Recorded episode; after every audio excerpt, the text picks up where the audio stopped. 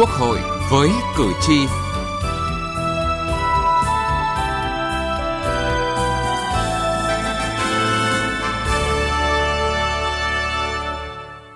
Thưa quý vị và các bạn, trong bối cảnh công nghệ thay đổi nhanh chóng, sự bùng nổ của chuyển đổi số và cuộc cách mạng công nghiệp 4.0, nhất là trong hai năm gần đây, dưới tác động của đại dịch COVID-19, nhu cầu giao dịch điện tử đã bùng phát mạnh mẽ trong tất cả các lĩnh vực, phương thức giao dịch cũng có nhiều thay đổi.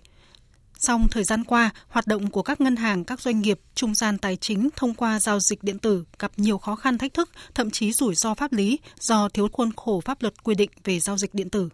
Thảo luận về dự án luật giao dịch điện tử sửa đổi tại hội nghị đại biểu Quốc hội hoạt động chuyên trách, các đại biểu cho rằng việc ban hành dự thảo luật là phù hợp với chủ trương, chính sách của Đảng, định hướng xây dựng pháp luật của Quốc hội khóa 15. Nhiều ý kiến đề nghị ra soát, nghiên cứu, bảo đảm tính đồng bộ trong hệ thống pháp luật, đặc biệt cần xác định được giá trị pháp lý của hình thức giao dịch điện tử. Chương trình Quốc hội với cử tri hôm nay đề cập nội dung này.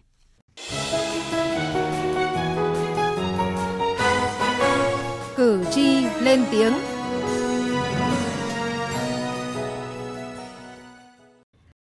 Thưa quý vị và các bạn, sự phát triển một cách nhanh chóng của công nghệ kèm với đó là số lượng giao dịch trực tuyến ngày càng nhiều và nhịp sống ngày càng nhanh đã vô tình tạo ra những cơ hội mới cho những cuộc tấn công của tin tặc. Năm 2022, Cổng Cảnh báo An toàn Thông tin Việt Nam ghi nhận gần 13.000 trường hợp lừa đảo trực tuyến với hai loại hình chính gồm lừa đảo để đánh cắp thông tin cá nhân và lừa đảo tài chính. Việc lừa đảo đánh cắp thông tin cá nhân cũng là bước đệm để tiếp nối cho việc lên kịch bản thực hiện lừa đảo tài chính. Ông Nguyễn Đăng Sinh, Chủ tịch Hiệp hội chống hàng giả và bảo vệ thương hiệu Việt Nam cho rằng cơ quan quản lý nhà nước cần sớm có quy định về nhận diện xử lý những dấu hiệu lừa đảo nhằm trục lợi trên thương mại điện tử. Việc quản lý hoạt động thương mại điện tử của cơ quan quản lý nhà nước là chưa quản lý được hết vì phát triển tốc độ rất nhanh. Hoạt động thương mại điện tử trong thời kỳ mới này, cơ quan quản lý nhà nước có những quy định về quảng bá không đúng sự thật, như là có những quy định về những hành vi lừa đảo xử lý theo quy định của pháp luật. Mặc dù có những đóng góp tích cực đối với sự phát triển kinh tế xã hội, nhưng trước bối cảnh công nghệ thay đổi nhanh chóng, song luật giao dịch điện tử 2005 bộc lộ một số vấn đề tồn tại hạn chế. Trong khi đó, luật giao dịch điện tử 2005 còn thiếu quy định về định danh, xác thực điện tử dẫn đến việc khó phân định trách nhiệm các bên khi xảy ra các sự cố liên quan đến xác thực và định danh điện tử, gây ảnh hưởng tới tính pháp lý và sự tin tưởng của các bên khi tham gia giao dịch điện tử. Ông Nguyễn Trọng Đường, Phó vụ trưởng vụ phụ trách điều hành, vụ quản lý doanh nghiệp, Bộ Thông tin và Truyền thông nhận xét. Đánh giá chung về luật giao dịch điện tử 2005 thì chúng ta có thể thấy đây là một cái luật bao trùm lên tất cả các ngành, lĩnh vực kinh tế xã hội. Tuy nhiên, luật cũng mang tính nguyên tắc, mang tính khung nhiều hơn, thiếu các cái quy định cụ thể chi tiết. Hiện nay thì cái công tác an toàn, an ninh và các cái công nghệ xác thực thì cũng đã được tiến lên rất xa so với năm 2005 và vì vậy cái lĩnh vực này cũng cần phải sửa đổi. Nhiều ý kiến cho rằng việc thúc đẩy giao dịch điện tử trong hoạt động cơ quan nhà nước vẫn còn gặp khó và vẫn còn lo ngại về tính an toàn, bảo mật thông tin mạng khi mà hệ thống dữ liệu chưa được cập nhật đồng bộ, việc quản lý các thông tin phục vụ giao dịch điện tử, nền tảng số cũng chưa hiệu quả. Theo ông Trần Mạnh Hùng, giám đốc công ty luật trách nhiệm hữu hạn quốc tế Baker McKenzie, trong bối cảnh cách mạng công nghiệp 4.0 đang phát triển mạnh mẽ, việc sửa đổi luật giao dịch điện tử là cần thiết để hoàn thiện khung pháp lý thúc đẩy phát triển kinh tế số của Việt Nam. Theo đó, sửa đổi luật giao dịch điện tử cần chú trọng sửa đổi các quy định hiện đã không còn phù hợp như trong lĩnh vực thương mại điện tử, chữ ký số, an ninh an toàn, bảo vệ, bảo mật trong giao dịch điện tử, hướng tới minh bạch và phát triển tốt nhất quyền lợi, hợp pháp của các đối tượng tham gia vào giao dịch điện tử. Trồng chéo với một số cái khái niệm trong các cái văn bản khác, ví dụ như khái niệm về dịch vụ điện toán đám mây, dịch vụ qua tin nhắn internet như OTT chúng tôi nghĩ là cần phải sửa lại cái khái niệm để phản ánh. Thứ nhất là cái nền tảng số phục vụ cho giao dịch điện tử và nền tảng số cho phép nhiều bên tham gia để cung cấp cái dịch vụ trong bối cảnh phát triển bùng nổ của thương mại điện tử dưới sức nóng của cách mạng công nghệ 4.0, việc xây dựng cơ sở pháp lý về giao dịch điện tử vừa bảo đảm hiệu quả quản lý nhà nước, vừa bảo vệ, bảo đảm và tạo thuận lợi cho người dân doanh nghiệp tham gia vào mối quan hệ này là một yêu cầu cấp bách. Từ nghị trường đến cuộc sống Thưa quý vị và các bạn, dự thảo luật giao dịch điện tử sửa đổi là một trong những dự án luật khó bởi có tính chuyên ngành, kỹ thuật chuyên sâu. Thảo luận về dự án luật tại hội nghị đại biểu Quốc hội hoạt động chuyên trách, các đại biểu cho rằng việc ban hành dự thảo luật là phù hợp với chủ trương chính sách của Đảng, định hướng xây dựng pháp luật của Quốc hội khóa 15. Nhiều đại biểu Quốc hội cho rằng chữ ký số là một trong những công cụ đắc lực nhất cho phục vụ chuyển đổi số. Do đó, khuôn khổ pháp lý về chữ ký điện tử nhằm thúc đẩy thanh toán số cần hướng đến hai tiêu chí là tập trung vào bối cảnh xung quanh công đoạn ký, làm rõ được danh tính, ý định ký và thao tác thêm chữ ký vào thông điệp dữ liệu của chủ thể. Cùng với đó, cân đối rủi ro của giao dịch điện tử và tiện ích, chi phí đối với các chủ thể tham gia giao dịch. Quan tâm đến nội dung về chữ ký số chuyên dùng công vụ, đại biểu Đồng Ngọc Ba, đoàn đại biểu Quốc hội tỉnh Bình Định cho rằng, dự thảo luật giao dịch điện tử sửa đổi quy định chứng thư chữ ký số chuyên dùng công vụ được cung cấp bởi tổ chức cung cấp dịch vụ chứng thực chữ ký số chuyên dùng công vụ theo quy định của chính phủ. Chữ ký số chuyên dùng công vụ phải đáp ứng quy chuẩn yêu cầu kỹ thuật đối với chữ ký số. Dự thảo luật cũng giao chính phủ quy định chi tiết điều này. Quy định này chưa phân định rõ giữa hoạt động công vụ liên quan đến quản lý chữ ký số chuyên dùng công vụ với hoạt động đầu tư kinh doanh. Theo đại biểu Đồng Ngọc Ba, đối với quản lý nhà nước cũng như các hoạt động nghiệp vụ đối với chữ ký số chuyên dùng công vụ cần tách riêng nội dung và thậm chí có thể chỉ cần quy định dẫn chiếu sang các luật hiện hành, tránh chuyện không rõ giữa hoạt động quản lý nhà nước với hoạt động nghiệp vụ. Chúng ta nói về ờ, tổ chức chứng thực điện tử quốc gia. Cái tổ chức này thì ờ, cái tên hiện nay là nó thực tế hiện nay tôi tìm hiểu thì chưa có cái tổ chức tên nguyên văn như thế này. Thì có thể là một cái đơn vị thuộc ờ, Bộ Thông tin Truyền thông đang làm cái nhiệm vụ này. Và nếu mà bản chất nó là đơn vị sự nghiệp thì chúng ta phải xác định rõ cái cái cái vị trí vai trò cái nhiệm vụ của nó là thực hiện các cái hoạt động nghiệp vụ thôi. Cùng quan tâm vấn đề này, đại biểu Nguyễn Hải Hưng, đoàn đại biểu Quốc hội tỉnh Hải Dương cho rằng vấn đề quan trọng liên quan đến an ninh, an toàn, bảo vệ bí mật nhà nước và nhiều nội dung quan trọng khác đối với quá trình thực thi công vụ. Đại biểu phân tích về cơ sở chính trị pháp lý đối với chữ ký số chuyên dùng chính phủ, Nghị quyết 56-2020 của Bộ Chính trị về chiến lược phát triển cơ yếu đến năm 2030 và định hướng đến năm 2045, xác định rất rõ lực lượng cơ yếu chủ trì triển khai sản phẩm mật mã để bảo vệ hệ thống chứng thực chữ ký số chuyên dùng chính phủ,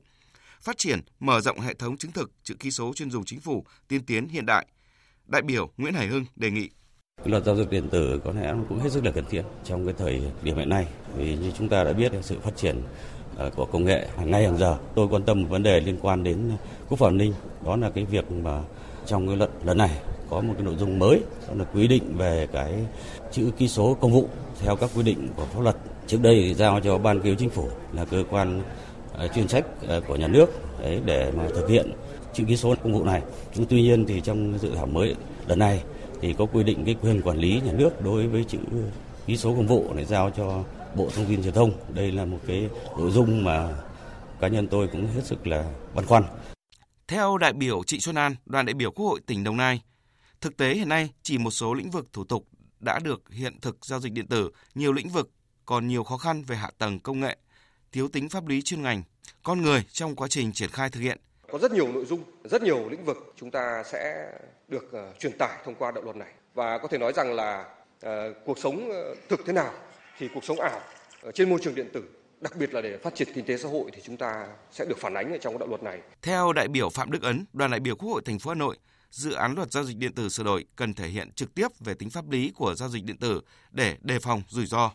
Bất kỳ người nào có mã khóa tiến hành đầy đủ các thủ tục về xác thực điện tử thì đều được coi đấy là chủ thể hợp pháp của giao dịch. Cái này nó phải rất rõ ràng nếu không chúng ta không thể hiện được cái điều này thì sau này các cái vướng mắc các cái uh, tranh chấp nó xảy ra sẽ cũng chúng ta sẽ không có cơ sở để xử lý. Về gửi nhận thông điệp dữ liệu, về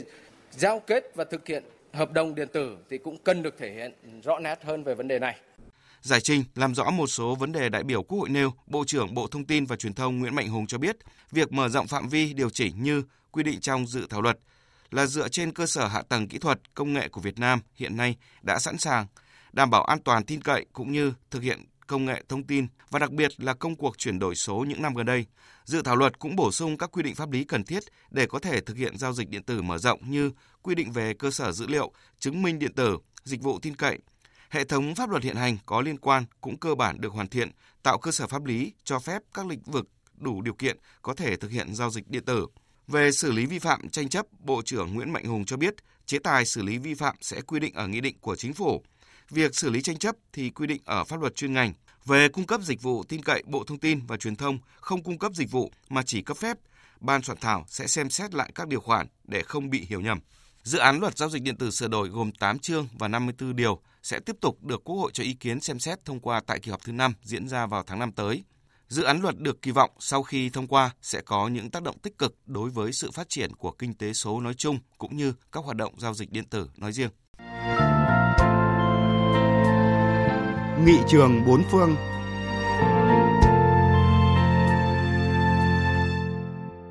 Thưa quý vị và các bạn, để tận dụng những cơ hội mà công nghệ thông tin mang lại trên thế giới, nhiều nước vừa có chủ trương phát triển cung ứng các dịch vụ giao dịch điện tử, vừa xây dựng hoàn thiện khung pháp luật minh bạch để điều chỉnh các quan hệ phát sinh trong giao dịch điện tử, bảo vệ quyền và lợi ích hợp pháp cho các tổ chức cá nhân tham gia quan hệ này.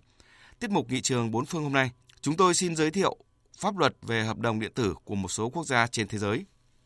Hoa Kỳ là nước đi đầu trong lĩnh vực thương mại điện tử. Tháng 7 năm 1999, Hiệp hội các thanh tra viên về pháp luật các tiểu bang Hoa Kỳ đã thông qua luật mẫu về các giao dịch điện tử và gửi cho các cơ quan lập pháp của từng bang để thông qua và ban hành dựa trên bốn nguyên tắc cơ bản là một là các bên được tự do xác lập quan hệ hợp đồng với nhau khi thấy phù hợp, hai là các quy định phải có tính chất trung lập về mặt công nghệ và phải có tính mở cho tương lai, có nghĩa là không được quy định về một loại công nghệ cụ thể nào đó và không được hạn chế về việc sử dụng hay phát triển của các công nghệ tương lai. Ba là các quy định hiện hành cần được sửa đổi, bổ sung và ban hành mới trong trường hợp cần thiết để hỗ trợ cho việc sử dụng công nghệ điện tử. Bốn là các quy định phải công bằng cho cả các doanh nghiệp đã áp dụng rộng rãi các công nghệ mới và các doanh nghiệp còn chưa áp dụng, nhằm tạo lập một khung pháp lý thống nhất cho giao dịch thương mại điện tử ở Hoa Kỳ. Luật về chữ ký điện tử của Canada cho phép các cơ quan liên bang quyền quyết định các yêu cầu của pháp luật hiện hành về hình thức giao dịch có thể được thỏa mãn bằng các phương tiện điện tử như thế nào. Chữ ký điện tử có thể được sử dụng trong các giao dịch thương mại điện tử. Vấn đề đặt ra là phải xác định được mối liên hệ chữ ký điện tử với người ký tài liệu điện tử. Hiện nay, Canada đã có các quy định pháp luật về thu thập, sử dụng và tiết lộ thông tin về cá nhân do các cơ quan nhà nước quản lý.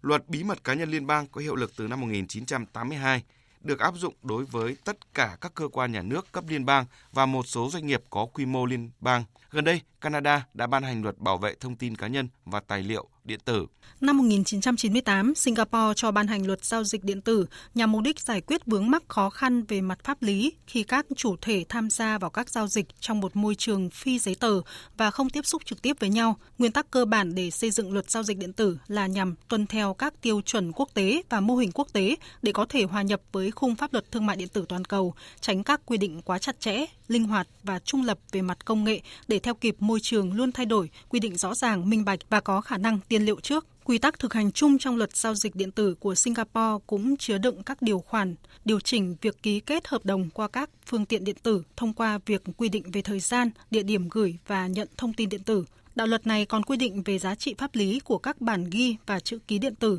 cùng với độ an toàn của chúng. Đến đây thời lượng chương trình Quốc hội với cử tri đã hết. Chương trình do biên tập viên Đỗ Minh thực hiện. Cảm ơn quý vị và các bạn đã quan tâm theo dõi.